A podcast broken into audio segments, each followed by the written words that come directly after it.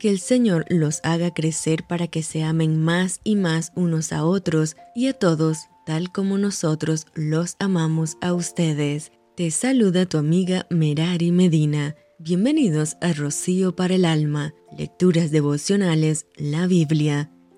Primera de Samuel, capítulo 20. Después, David huyó de Nayot en Ramá y vino delante de Jonathan y dijo, ¿Qué he hecho yo? ¿Cuál es mi maldad? ¿O cuál mi pecado contra tu padre, para que busque mi vida? Él le dijo, En ninguna manera no morirás. He aquí que mi padre ninguna cosa hará, grande ni pequeña, que no me la descubra. ¿Por qué, pues, me ha de encubrir mi padre este asunto? No será así. Tu padre sabe claramente que yo he hallado gracia delante de tus ojos y dirá, no sepa esto Jonathan, para que no se entristezca, y ciertamente vive Jehová y vive tu alma, que apenas hay un paso entre mí y la muerte. Y Jonathan dijo a David, Lo que desearé tu alma, haré por ti. Y David respondió a Jonathan, He aquí que mañana será nueva luna, y yo acostumbro a sentarme con el rey a comer, mas tú dejarás que me esconda en el campo hasta la tarde del tercer día. Si tu padre hiciere mención de mí, dirás, me rogó mucho que lo dejase ir corriendo a Belén su ciudad, porque todos los de su familia celebran allá el sacrificio anual. Si él dijere, bien está, entonces tendrá paz tu siervo, mas si se enojare, sabe que la maldad está determinada de parte de él. Harás pues misericordia con tu siervo, ya que has hecho entrar a tu siervo en pacto de Jehová contigo, y si hay maldad en mí, mátame tú, pues no hay necesidad de llevarme hasta tu padre. Y Jonathan le dijo, nunca tal te suceda, antes bien, si yo supiere que mi padre ha determinado maldad contra ti, ¿no te lo avisaría yo? Dijo entonces David a Jonathan, ¿quién me dará aviso si tu padre respondiere ásperamente? Y Jonathan dijo a David, Ven, salgamos al campo. Y salieron ambos al campo. Entonces dijo Jonathan a David, Jehová, Dios de Israel, sea testigo, cuando le haya preguntado a mi padre mañana a esta hora, o el día tercero. Si resultare bien para con David, entonces enviaré a ti para hacértelo saber. Pero si mi padre intentare hacerte mal, Jehová haga así a Jonathan, y aún le añada, si no te lo hiciere saber y te enviare para que te vayas en paz, y esté Jehová contigo como estuvo con mi Padre.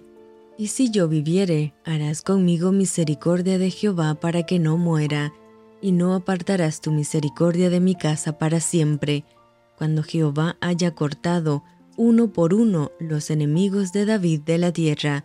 No dejes que el nombre de Jonathan sea quitado de la casa de David, Así hizo Jonathan pacto con la casa de David, diciendo, Requiéralo Jehová de la mano de los enemigos de David. Y Jonathan hizo jurar a David otra vez, porque le amaba, pues le amaba como a sí mismo. Luego le dijo Jonathan, Mañana es nueva luna, y tú serás echado de menos, porque tu asiento estará vacío. Estarás pues tres días, y luego descenderás y vendrás al lugar donde estabas escondido, el día que ocurrió esto mismo, y esperarás junto a la piedra de Esel, y yo tiraré tres saetas hacia aquel lado, como ejercitándome al blanco. Luego enviaré al criado diciéndole, Ve, busca las saetas, y si dijere al criado, He allí las saetas más acá de ti, tómalas, tú vendrás, porque paz tienes y nada malo hay. Vive Jehová. Mas si yo dijere al muchacho, he allí las saetas, más allá de ti, vete, porque Jehová te ha enviado. En cuanto al asunto de que tú y yo hemos hablado, esté Jehová entre nosotros dos para siempre. David pues se escondió en el campo, y cuando llegó nueva luna se sentó el rey a comer pan, y el rey se sentó en su silla como solía, en el asiento junto a la pared, y Jonathan se levantó y se sentó Abner al lado de Saúl, y el lugar de David quedó vacío.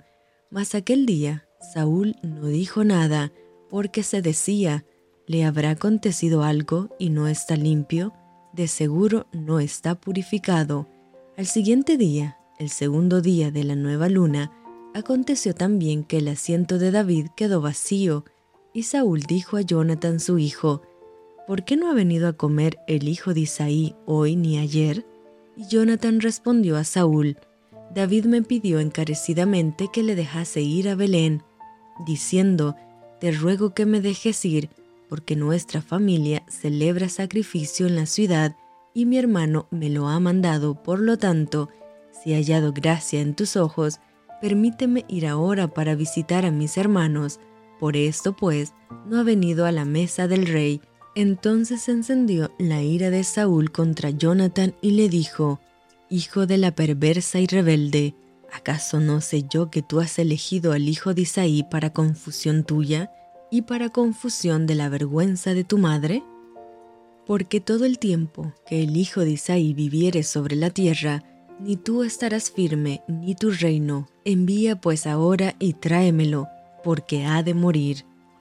Y Jonathan respondió a su padre Saúl y le dijo, ¿Por qué morirá? ¿Qué ha hecho? Entonces Saúl le arrojó una lanza para herirlo, de donde entendió Jonathan que su padre estaba resuelto a matar a David. Y se levantó Jonathan de la mesa con exaltada ira, y no comió pan el segundo día de la nueva luna, porque tenía dolor a causa de David, porque su padre le había afrentado. Al otro día de mañana salió Jonathan al campo al tiempo señalado con David y un muchacho pequeño con él, y dijo al muchacho, Corre y busca las saetas que yo tiraré. Y cuando el muchacho iba corriendo, él tiraba la saeta de modo que pasara más allá de él, y llegando el muchacho a donde estaba la saeta que Jonathan había tirado, Jonathan dio voces tras el muchacho, diciendo, ¿No está la saeta más allá de ti? Y volvió a gritar Jonathan tras el muchacho, Corre, date prisa, no te pares. Y el muchacho de Jonathan recogió las saetas y vino a su señor. Pero ninguna cosa entendió el muchacho, solamente Jonathan y David entendían de lo que se trataba. Luego dio Jonathan sus armas a su muchacho y le dijo, Vete y llévalas a la ciudad. Y luego que el muchacho se hubo ido, se levantó David del lado del sur y se inclinó tres veces, postrándose hasta la tierra y besándose el uno al otro. Lloraron el uno con el otro, y David lloró más.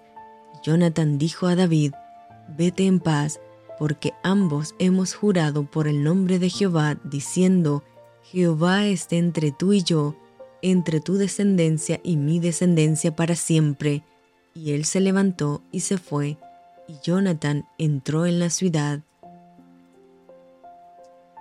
Y esto fue rocío para el alma. Te envío con mucho cariño, fuertes abrazos tototes y lluvia de bendiciones.